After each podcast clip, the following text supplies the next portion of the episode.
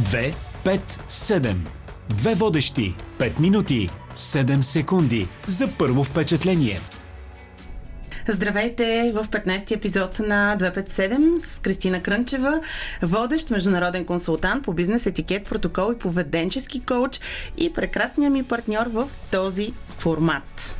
И Катя Василева, най-красивият глас на Радио София и изключително баятелен модератор. За срама си говорихме в предишния епизод. Продължаваме темата за срама. Кой как се срамува? Трябва ли да ни е срам? Кога? Как да говорим за срама? Можем ли да го контролираме? Това са въпросите, които изникват след като подхванахме темата за срама в предишния епизод. Имаме и а, няколко такива въпроса от слушатели на мейла ни 257.bnr.bg.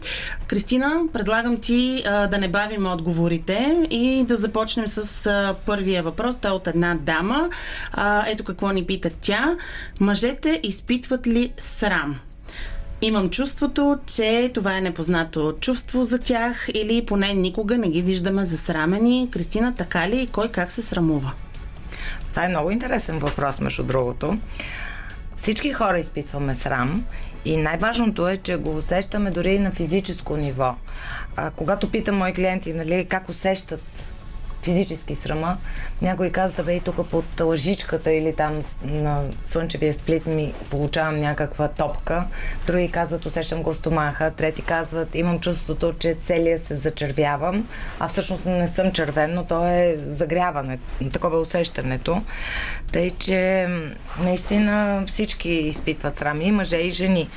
А ето сега на дамата, която ни е толкова любезно ни е изпратила въпрос, заради нея ще дадем няколко примери а, за дефиниция на срам, които мъжете споделят. Какво за тях всъщност е срама.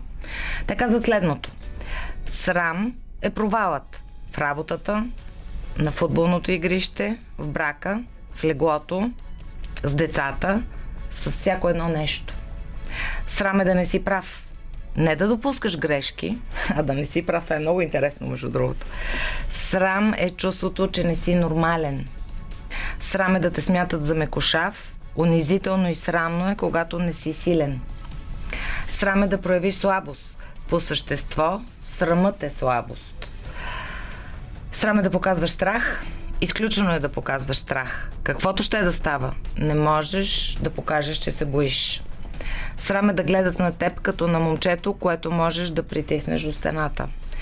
Най-големият ни страх е да станем обект на критика и присмех. И едното и другото са крайно позорни. Общо взето, всичко това е под едно общо послание и то е не позволява и да те смятат за слаб. Що се отнася до мъжете, реакциите на срама при тях са две. Гняв или затваряне в себе си. Ето защо, вероятно, нашата слушателка смята, че при мъжете няма срам. Всъщност те ли са гневни или спират да говорят. А понякога виждаме и мъже, които са с голямо самочувствие, нали, високо вдигната глава, така изглеждат, а всъщност това е защитната им броня и тя е точно срещу срама. Както казват някои, видиш ли надувка, може да го е срам. Абсолютна истина. А това, а, дали си прав или не си прав, а, правотата си зависи от всеки. Всеки е прав за себе си, така че... Да, те, ама при мъжете не е важно дали си избъркал, важното е да си прав. Значи може да грешиш, но да си прав. Твоето мнение да приемат. Тогава как стои въпроса с жените, след като има такива разграничения? По-прозрачни ли сме а ние от мъжете, когато става дума за срам? Защото ето един мъж изглежда по начина, по който ти описа. Как изглеждат жените? Ми, при нас жените определенията за срам включват а, изглежда и перфектно, постъпва и перфектно, бъди перфектна. Всичко останало е повод за срам да бъдеш съдена. Друг вид срам, нали, като дефиниция, е да бъдеш съдена от другите майки, като майка, да бъдеш изложена на показ, всички да видят недостатъците ти, които на всяка цена искаме да скрием. Все едно какво съм постигнала и колко дълъг път съм изминала, мястото откъдето идвам и нещата, които съм преживяла, винаги ще ми преча да се почувствам достатъчно добре. Това е трагично, между другото. На всички ме е ясно, че не можеш да се справиш с всичко и все пак го очакват от теб. Изпитвам срам, когато ми личи, че не мога да контролирам всичко. Това е вързано с перфекционизма, за който говорихме в едни други подкастове в началото. Не можем да контролираме всичко. Каквото Абсолютно. можеш, това правиш. Така е. Има още, не съм достатъчно добра вкъщи, не съм достатъчно добра на работа, не съм достатъчно добра в леглото, не съм достатъчно добра с родителите си. Срамът никога не е достатъчен. И в миналия епизод на нашия подкаст в категориите на срама казахме, че майчинството и съответно бащинството е една от тези категории. Тя, между другото, е на второ място. Тук има още нещо. Не е необходимо да си майка, за да изпитваш срам от майчинството. Жените постоянно трябва да отговарят на въпроси, защо нямат партньор, а ако имат, защо нямат деца, а ако имат вече дете, защо нямат второ. А ако имат две, колко е голяма разликата между тях? Най-голямото изпитание обаче за жените, което засилва чувството за срам е без значение, разбира се, от категорията, е това, че от нас се очаква много. Примери за това. Бъди перфектна, но докато се опитваш да го постигнеш, не вдигай много шум и не отнеме от времето, предназначено за семейството, партньора и работата ти. Помисли само как звучи това. Бъди перфектна във всичко, не отнеме от никое време, нито за семейство, нито за, за нищо. И се прави, че никакъв проблем. Направо като да си вълшебница. Абсолютно. Ще раздам по една пръчка тук. Да, бе, да започвам. Абсолютно.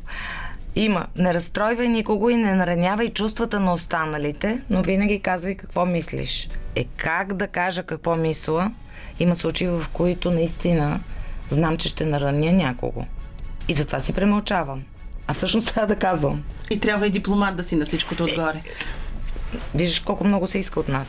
Поддържи висок сексапил, след като децата са заспали, кучето е разходено, а къщата е изчистена, а изготвено, нали? Аз за това нямам куче да ти кажа, мисли му ти. Аз имам, да.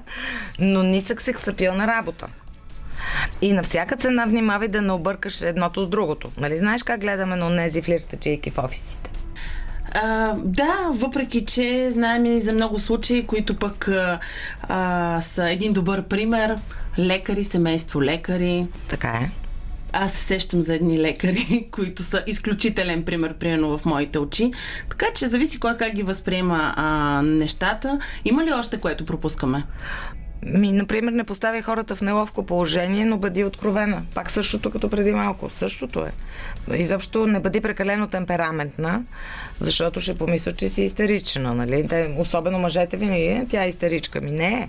Но не дей да бъдеш и безразлична. Ще те мислят за коравосърдечна. Еха, че то как се постига всичко това?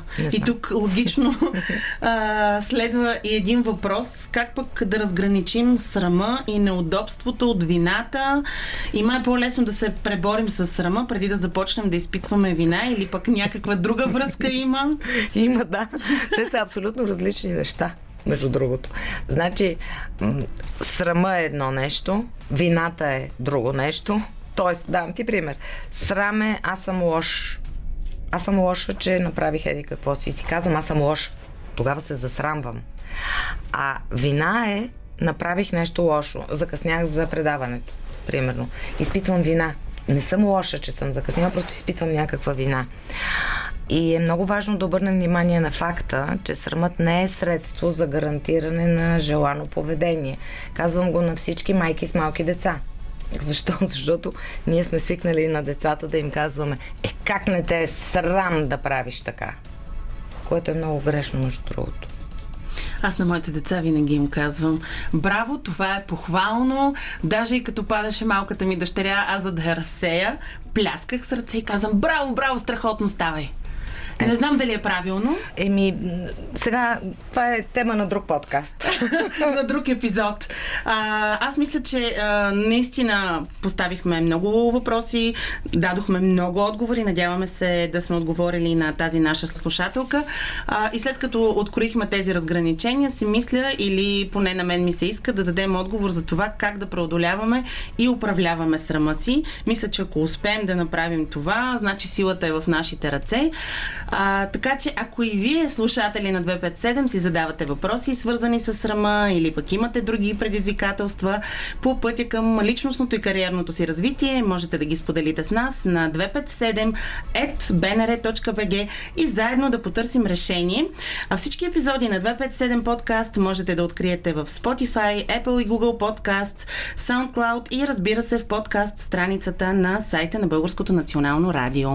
До следващата сряда в ефира на Радио София и в четвъртък в 257 подкаст по всички възможни начини.